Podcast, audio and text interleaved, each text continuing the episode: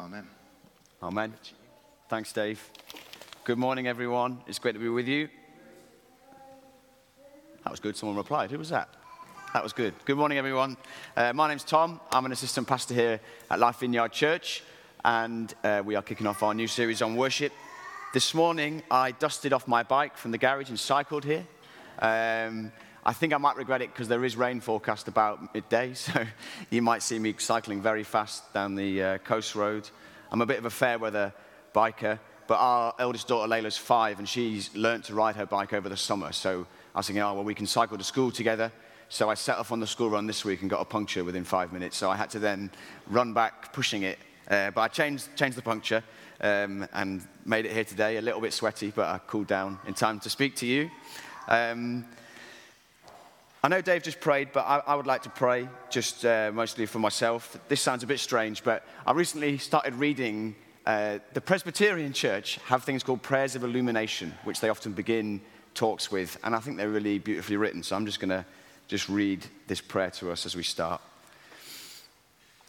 Father, prepare our hearts to hear your word.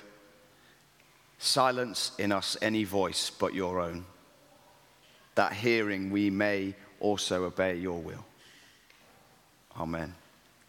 I thought that was really, really nice. So, we're starting a new series on worship, which, if you've been around church any amount of time, you'll know is a foundational, fundamental, indispensable part of our lives as followers of Jesus. It is our highest calling to worship God, and the Bible is just full from start to finish of references to, calls to worship, instructions on worship. Far too many for us to share. Psalm 150 says, Let everything that has breath praise the Lord. Psalm 103 Praise the Lord, my soul, all my inmost being, praise his holy name. In Revelation 4, John sees into the throne room of heaven and he sees the elders and the living creatures bowing down before God and worshiping him. And in Revelation 5, John sees thousands upon thousands of angels, 10,000 times 10,000 angels, and with them is every creature in heaven and earth, saying together with one voice, To him who sits on the throne and to the Lamb be praise and honor and glory and power forever and ever. That is our destiny. As the people of God, our destiny is to spend all of eternity in the glorious presence of God, worshiping Him, worshiping in community with every tribe and every tongue. Isn't that amazing? I recently uh, met someone, we were on holiday in the Lake District, and we, and we met a, a, friend of Hannah's family who became a Christian whilst listening to a hymn being played. He'd come to church and he wasn't a Christian, and it was the hymn Before the Throne of God Above. And hearing the lyrics of that song, the Holy Spirit convicted him and he gave his life to Jesus. Isn't that amazing? Worship is so powerful. Dave said, In the vineyard, our worship is our highest value. And the leadership of the Vineyard in the UK say they want worship to center around intimacy, integrity, accessibility, expectancy, and passion. And again, as Dave said, we've just started a series on intimacy in Revive. Last week, John Paul spoke to us about fostering intimacy through gratitude. And tonight, I'm going to be talking again, so that might put you off. I'm going to be talking on fostering intimacy through lament. So we'd love you to join us for those services coming up. And of course, our worship of God includes everything we do. I'm sure we all would agree with that. So, our whole lives, our family lives, our work, the way we spend our money, the way we spend our time, all of that should be worship to God. But the last 18 months, the pandemic, have thrown corporate worship into sort of disarray. Specifically, corporate worship has been challenged and shaken. I'm sure we all remember the moment when the Prime Minister announced on television that we were going into lockdown. I saw a clip of it actually just a few weeks ago. I think maybe for the first time since I watched it live, and it was like, oh, I sort of shivered, and like, it was really like, weird watching it again. But I'm sure we remember that moment when suddenly everything had to go online, and the corporate church couldn't meet anymore. And I think for me, in the last 18 months, one of the biggest challenges I've found is not being able to worship with people in person, not being able to join together as the body of Christ and sing, pour out our hearts, be ministered to by the Holy Spirit in that corporate environment. And I find it difficult to really give you a snappy thesis on why that is. But I know in my life, when I look back, some of my most significant moments with God have been as I have been worshiping with other people. That first Sunday in July when we could sing again for the first time was an incredible moment. You know, it was an incredible moment. I was leading worship, and I actually lost the ability to sing for most of it, which was slightly embarrassing, just because I found, I found it quite overwhelming just hearing people sing again for the first time. And so, with all that context, everything we've been through in the last 18 months, it felt like a really important moment for us as a church to look again at worship. What is it about? What does it call us to? What demands does the worship of God place on our lives? Meeting online has been a totally necessary part and response to the pandemic. And it's been great that we've been able to do it. It's great that we've got people at home joining us now. You're so welcome. Going forward, it will be a great way of people who are not able to join us to, to still take part and for people to sort of check us out before they come along. But there is a danger of watching online, and the danger is that church can begin to feel like anything else that we watch on television. I don't know if, like me, maybe you started to feel that, that you just sat in the same place, doing the same thing that you would do if you were watching Netflix or football or something like that. Villa won last night, 3 0. But, you know, that's the danger that it can become a bit like a sort of consumer mentality. We get to the end of a TV program and we review it. Maybe you chat to your spouse or your housemate, you say, Well, what did you think? Oh, it was all right. You know, for example, I thought the, the ending of Line of Duty was dreadful. Sorry if you haven't seen it. But, you know, we review stuff, we read reviews online. But we don't gather to worship as a community to get something out of it. We gather to worship because God is worthy. God is worthy of our praise. I've been leading worship, I think, for around 20 years now. And I've, I've been around church my whole life. My dad was a vicar. And I've often heard people say, I didn't like that worship set, I didn't get much out of it. I've been guilty of thinking that myself. I'm sure you have too. And I often wonder if the Holy Spirit would want to say back, it wasn't for you. It wasn't for you. You know, we all have our favorite worship leaders, we have our favorite song. We all like, you know, the lights to be dimmed to the, the, right level, just the right amount of smoke to come out of the smoke machines. We don't have smoke machines. But, you know, we all have our preference and we all bring our preference, and that's okay. That's fine, that's normal. But we have to remember what worship's about. I remember growing up, uh, we had a worship leader in the church I was in who, who just loved doing Graham Kendrick songs. Now, Graham Kendrick is a great guy. I've, I've met him and spent time with him. But this was the sort of mid to early 2000s, and obviously the Holy Spirit was releasing new songs into the church at that point. And I remember my dad basically saying, with the worship pastor, saying, for this season, we only want songs that are about five years old, up to five years old to be sung, because we want to bring the church into a new season. And I remember that worship leader, he left the worship group because of that. Now, old there's so many old songs that we sing here that are great, old hymns. There's not an issue with old songs, but in that season, the church wanted to focus on a new thing. And sadly, that guy's preferences didn't meet up with where the church was at. And I really feel like as a church, we, it will be so beneficial if we can come back to the heart of worship, which Matt Redman famously said a long time ago, and reassess where our hearts are at. How much of what we bring to worship is our own preference? and how much is based on God's worth. The pastor and author A.W. Tozer said this The church that can't worship must be entertained. The church that can't worship must be entertained. And reading this, reading that quote this week, I just suddenly felt my heart to say, God, let us never become that church. Let us never become a church that can no longer worship, so we must be entertained. And so, my question for all of us, me, all of us today, is do we come to be entertained or do we come to worship, to encounter God? Because I would, I would put forth this suggestion to you. If we aren't worshiping God, then we will be worshiping something else. If we aren't worshiping God, we will be worshiping something else. David Foster Wallace was a very respected American author.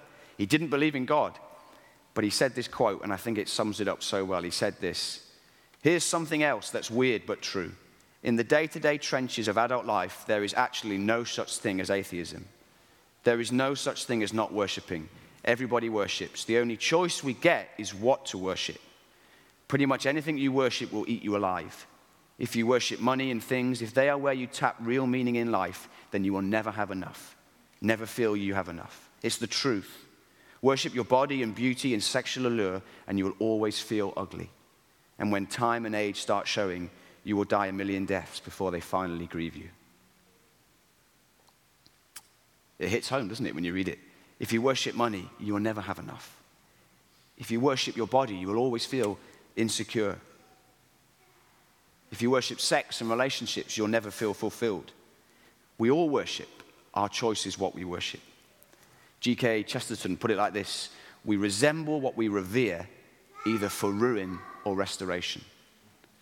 We resemble what we revere, either for ruin or for restoration. And I think what the pandemic, well, it's done many things, but one of the things it has done, it has shown us just how fragile and insignificant so many of the things that we revere or did revere are. You know, in the West, we, we believe this, this story of we're on a constant upward trajectory of prosperity. Things are getting better. Our GDP and economy will always grow.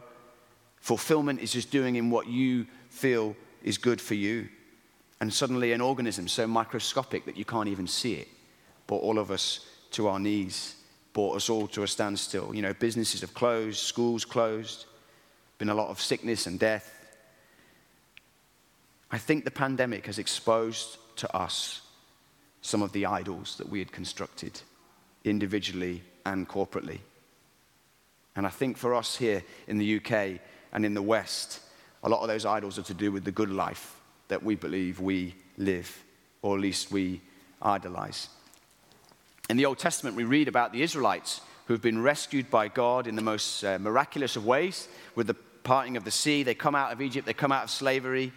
And, you know, this is an incredible moment. This is probably the most important moment in the Old Testament, potentially, and then Moses goes up the mountain to meet God face to face to help them construct their new society. And literally, while he's up there, the Israelites decide to melt their jewelry, form a golden calf, and begin to worship it. Bad, bad mistake, bad choice. and it's easy when we read that story to think, how stupid were they? How primitive. I mean, I, I would never do that. If, if, if I was enslaved in Egypt and God took me out, I, I would be sorted for the rest of my life. I would never forget him. And my counsel to us, all of us, would be don't be too quick to judge. Because, yes, they were worshipping an idol, but there was no denying it. They were bang to rights. It was a huge golden calf. And now for us, no longer do we have golden calves, but we have careers and we have wealth and we have these little things in our pockets that shape and form us and disciple us through the lure of social media. Bruce Ellis Benson was a professor of philosophy. He said this Not only are we capable of creating idols and worshiping them, we are likewise capable of being almost or completely blind to their existence. Our recognition of idols for what they are is often selective. And so, what I want to say to you this morning is this there is a war going on for the love of your heart. There is a war going on for who you give your worship to. God is at war for you, for your heart. And He is up against the idols we construct in His place in our lives. You know, another, I think, lie of the, of, of the, of, uh, the modern self is that you always need to be true to your feelings. And that is how you be authentic. But again, I think we apply that selectively. So you may say, Well, I don't feel like worshiping God today. I don't feel like going to church today. So I'm not going to do it because I want to be authentic. But if we, do we take the same approach to exercise or diet? You know, if I only went running when I felt like it, and if I only ate what I felt like it, I don't know if I'd fit through, fit through the door to get in here. Do you know what I mean? We choose, you make yourself do exercise because you know it's good for you, and you choose to eat your greens and you don't get takeaway every night because you know it's good for you. Those of you who are married or you know have been in a relationship for a long time will know that any success in a relationship you cannot base it all on feelings. Love is a choice. I think maybe that's why the divorce rate is so high in this country. And you choose to commit to your spouse in the day to day ups and downs of your relationship. Eugene Peterson said this We live in what one writer has called the age of sensation, we think that if we don't feel something, there can be no authenticity in doing it. But the wisdom of God says something different that we can act ourselves into a new way of feeling much quicker than we can feel ourselves into a new way of acting. Worship is an act that develops feelings for God, not a feeling for God that is expressed in an act of worship. When we obey the command to praise God in worship, our deep, essential need to be in relationship with God is nurtured. I love that. We can act ourselves into a new way of feeling much quicker than we can feel our way into a new way of acting. So when you come to worship, we give God our praise. And in doing so, however you feel when you come to worship, you will nurture and foster your relationship with Him. So we resemble what we revere for ruin or restoration.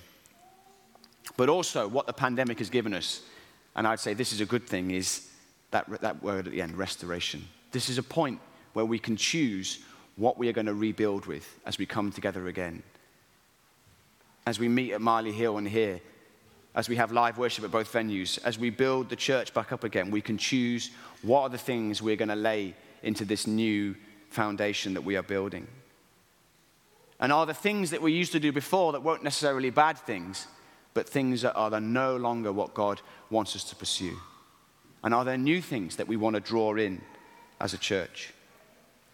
In the build up to this series, I had the privilege of interviewing Brian Doerksen, that many of you I'm sure have heard of. He's a bit of a vineyard legend, uh, a worship leader, and he's written lots of songs over the years that, well, the global church have sung, like Come Now is the Time and Refiner's Fire, Faithful One.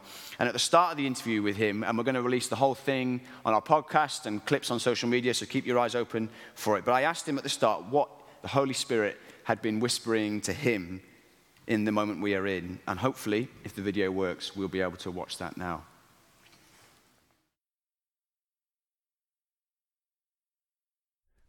Well, uh Tom, thanks for that. Thanks for having me on this. You know, I, I love having these kinds of conversations. And I think when we have these conversations, we realize that we're we're all different, but we're all hearing some of the same whispers, some of the same we're having some of the same stirrings, right? And we are we are in a in a time where we are having a, a, a beautiful opportunity to um, restart, reevaluate, you know, all of those things.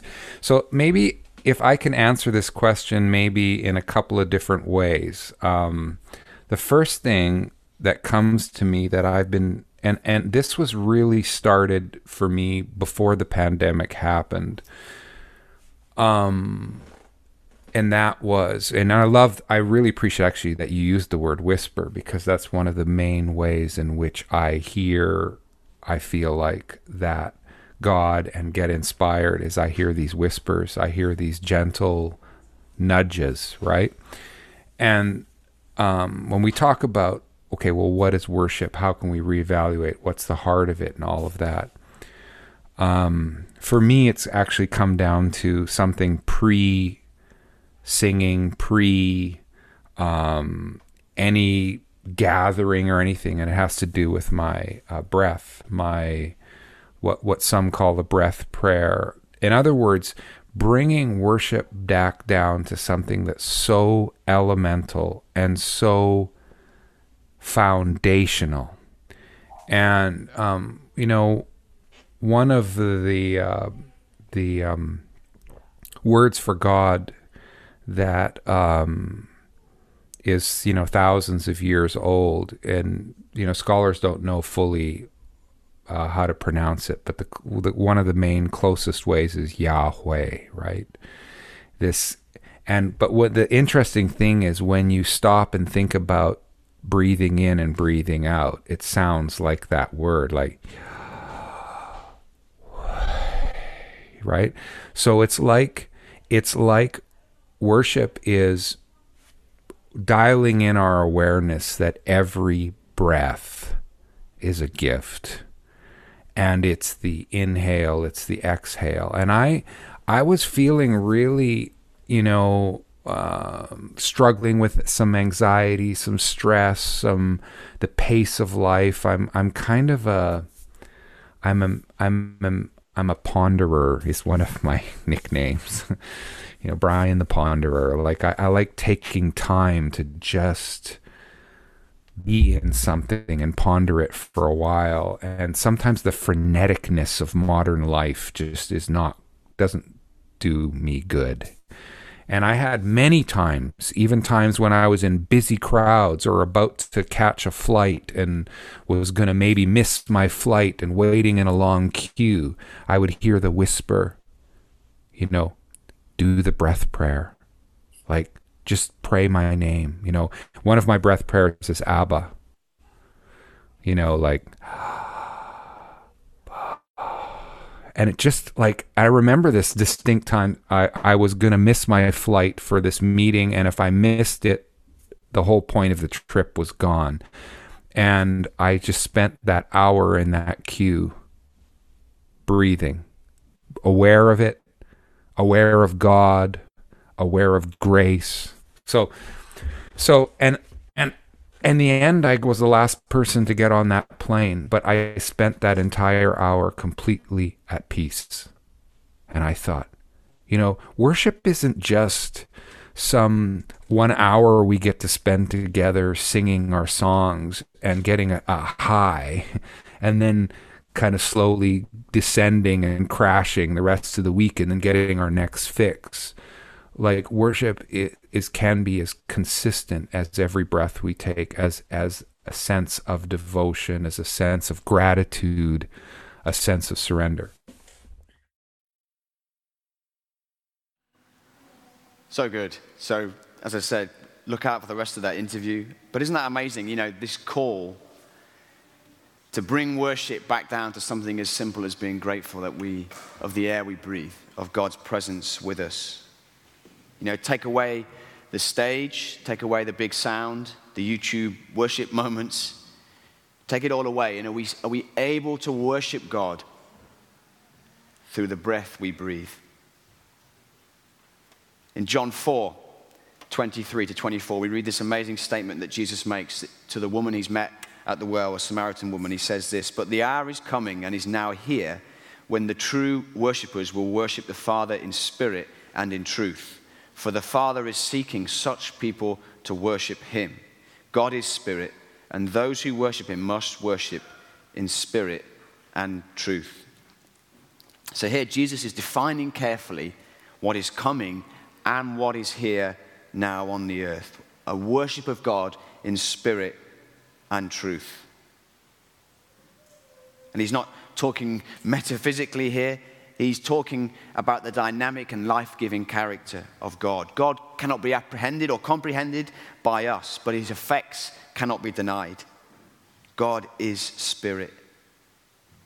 And worshiping in spirit and in truth is not a catalogue of two features, it is one inseparable concept.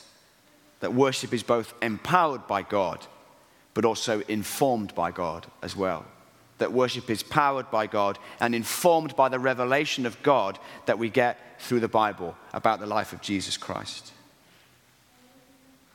Later, Jesus will refer to the Holy Spirit as the Spirit of truth. And so, this worship that Jesus inaugurated was no longer tied to holy places or, or certain meetings. This was the Holy Spirit coming to live in us. Jesus was dealing with this new reality of worship, the new age of the kingdom that he ushered in. So, spirit and truth are the center of living worship. So, knowing who it is that we worship is of utmost importance. You, know, you can't worship something in ignorance. I mean, you could try, but you wouldn't do very well at it. We need to know who we are worshiping. And he was talking here to the woman at the well who was a Samaritan. He was explaining to her who he was. But it's not only who we worship, the truth that matters, but in what way? By the Holy Spirit. Worship in spirit and in truth. One commentator put it like this he says, The spirit and the truth are always interacting back and forth, one leading to the other, then back again. The spirit brings us into truth, and the truth draws us into the spirit. You cannot separate the two. We live in spirit and truth. And that is what we want this series to be all about We want our worship to come back to these foundational truths, these building blocks that Jesus told us to build on, worshiping in spirit and truth, filled with the Holy Spirit and based entirely on the truth of who God is. I think connected to that as well, in, in a big way, is worshiping in a way that reflects what God is doing here amongst us as a community. You know, in the same way that you probably wouldn't be happy if this morning I just copy and pasted someone else's preach from a different church and then gave it. I've never done that, just uh, in case you're wondering. But that wouldn't be good enough. That wouldn't be acceptable, would it? You know, the preaches that we bring to you are a reflection of what we feel the Holy Spirit wants to share with us. And so, as a church, in the same way, we are passionate about seeing, singing songs birthed in this community, in this church. And if you've been around for a few years, you know we've really been pushing into that. We released our first album a couple of years ago, an EP last year. We're hoping to record our next one next month. You know, we place huge importance on reflecting in our worship what God is doing here amongst us. In another part of the interview, Brian sort of set off a little bit of a firecracker because he said, Sometimes the songs that we sing from the big worship groups and the popular bands that are great songs can sometimes be, and he said this, not me, I might agree with him, but he said, he said sometimes they can be like Trojan horses in your church because they bring with them a different culture to the culture you are trying to build.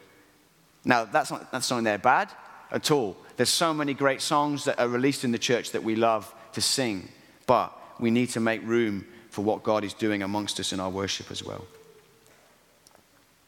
So we've covered a lot of ground, and I'm going to bring, start to bring things in. But I want to talk about a few practical things that we can take away from today. And we've got lots of weeks coming up where we're going to look at different aspects of worship. But how can we begin again to bring our worship back to God? And how can we begin again to, to tear down the idols that we maybe have built in our hearts? Richard Foster, who wrote uh, celebration of discipline says this To worship is to experience reality with a capital R, to touch life. It is to know, to feel, to experience the resurrected Christ in the midst of the gathered community. It is a breaking into the Shekinah of God, that means the glory of God, or better yet, being invaded by the Shekinah of God. And in his book, he gives some, uh, there's a chapter on worship, and he gives some practical things, and I've picked just a, just a few out. So the first one is this He says we need to cultivate a preparation for worship.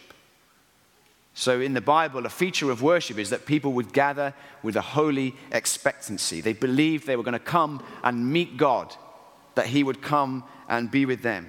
And so when we gather to worship, we need to foster a holy expectancy. And I know that's difficult. I have a one year old and a five year old. I know that we can come in the door with all sorts of things going on stressful jobs, parenting, relational stress. We, we can come through the door with, with a whole range of emotions, but we need to foster that expectancy. Because sometimes it can only take one or two people in a community and they can lead the community with them. They can draw. It's almost as if like one or two people are just so desperate for God to come that their desperation leads for God to move. And I think there are people here today, you're listening, that is a call God's placed on you. Like a Levite, someone whose calling is to welcome in the presence of God when other people maybe are struggling. So we need to prepare for worship, grow our expectancy. Secondly, we need to be aware of the different steps into worship. And he says we learn to worship by worshiping. It's not rocket science. We learn to worship by worshiping. So we need to practice the presence of God daily. Worship in your quiet time when you get up. Worship as you drive to work, as you walk to school, as you take your lunch break. Worship as you come home. Worship as you lie down in your bed at night. Worship alone. Worship in your life group. Worship as a family. Worship on the streets. We get better at worship, or better is the wrong word, but we, we draw closer to God the more we worship. And there are so many different avenues and steps we can take to draw into worship. Another point he said is this is that we need to absorb distractions with gratitude. And what he talks about here is that, and I, and I totally, I, this one really spoke to me because I try and get up a little bit earlier than the rest of the family to have a quiet time. And sometimes I make the effort to get out of bed. I go into my office, and then our one year old begins to cry in the cot. And I'm just like, just be quiet. You're disturbing my quiet time. And I get angry. And Richard Foster says we need to absorb distractions with gratitude. So if, if on a Sunday someone is doing something distracting, just bless them and pray for them. Thank God that they're part of our community. And just relax into your time with God. Relax into your time with God.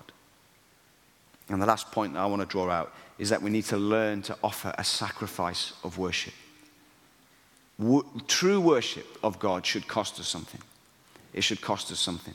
Romans 12 says, Therefore, I urge you, brothers and sisters, in view of God's mercy, to offer your bodies as a living sacrifice, holy and pleasing to God. This is your true and proper worship. And I know one of the talks in the series is going to look at that, so I'll stop talking about that one, otherwise, the person on the rota will get cross. but they are some little practical points that we can think about today. So, as we move into a, a time of response, I, I, I felt like we needed to as a community together come before the Lord and maybe repent of any idols that we know have begun to take his place in our worship. Because I felt like if we are going to talk about worship, if we are going to move deeper into worship as a community, then we can't do that with integrity if at the same time we have things that we know are currently in God's place, partly, fully, whatever it might be.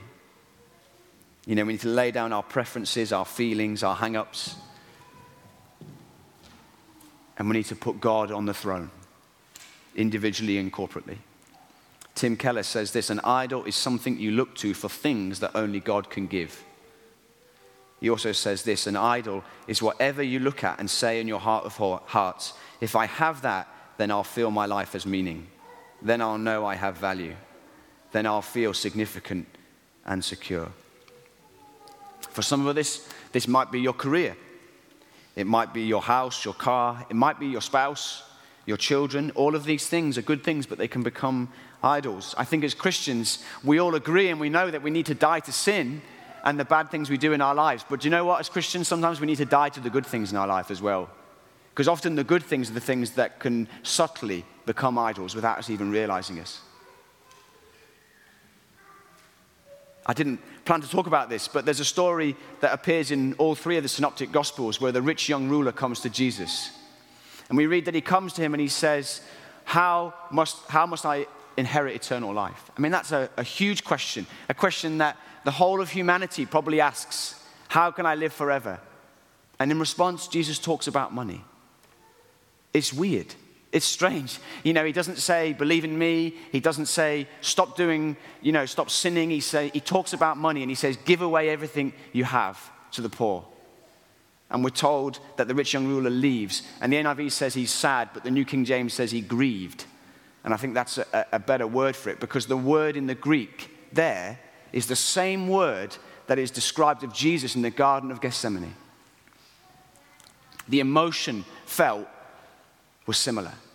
And in the Garden of Gethsemane, Jesus was facing separation from the most important thing to him, the foundational thing to him, the thing that gave him purpose, and that was he was facing separation from the Father.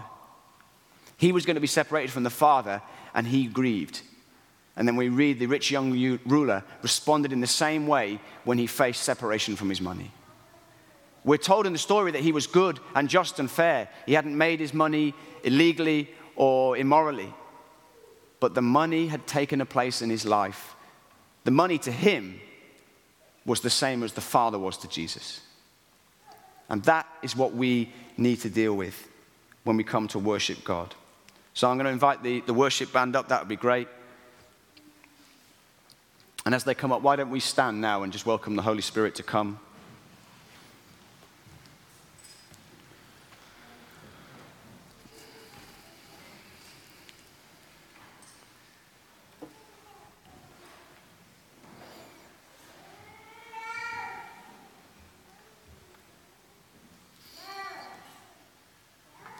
So, Holy Spirit, we just welcome your presence here. And we know this is, this is difficult and challenging, but Father, we, we know that you are love and perfect love. So, Father, we, we're not here to be condemned. We are here to become more like you, Jesus. So we just invite your presence to come. And I just invite you now, and you don't have to do it, it's totally your choice, but I invite you now, just in, in your heart, to say the Holy Spirit, reveal to me an idol that I have in my heart. It's a dangerous prayer to pray. And I would also then say to you that, in my experience, it's often the first thing that you then picture is often, is often the thing that the Holy Spirit. And what happens is, in my experience, is if I pray a prayer like that, I think of something, and then I think, no, no, no, no, that's, I'm not, that's not an idol. and I dismiss it because I suddenly realize the gravity of what dealing with it would involve. But as the Holy Spirit speaks to you,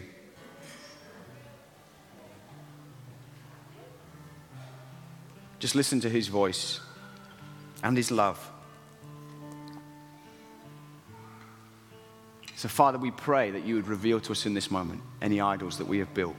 Father, anything that in this moment of our lives is taking away our worship from you.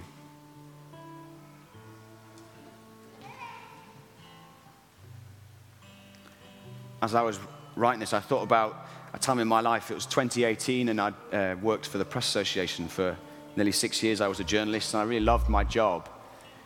But we started to feel as a family that God was calling me to, to quit my job in faith and, and go freelance and trust that He would provide. And you know, it had taken me all over the world. It done, I loved the job, but the call from God, it just got louder and louder. And I suddenly became aware that the biggest fear I had in doing that was what will my former colleagues think of me if I fail? What will they think about me if I fail? And I suddenly became aware that that was an idol in my, in my heart, the sort of status that came with the job I had. I feared what people would think of me. And I had to deal with it.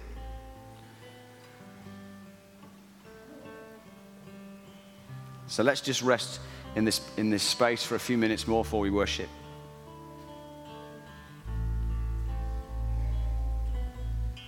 And if you feel like God has revealed something to you, then the next thing I would say is, well, ask Him, what should I do about it?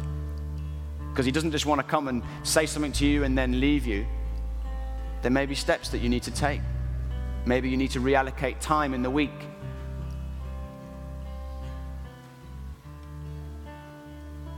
You know, when it comes when it comes to money, people say, "Well, what percentage should I give away?" Well, Jesus tells the rich young ruler there to give everything away, and in the next chapter in Luke, he tells Zacchaeus to give away 50%.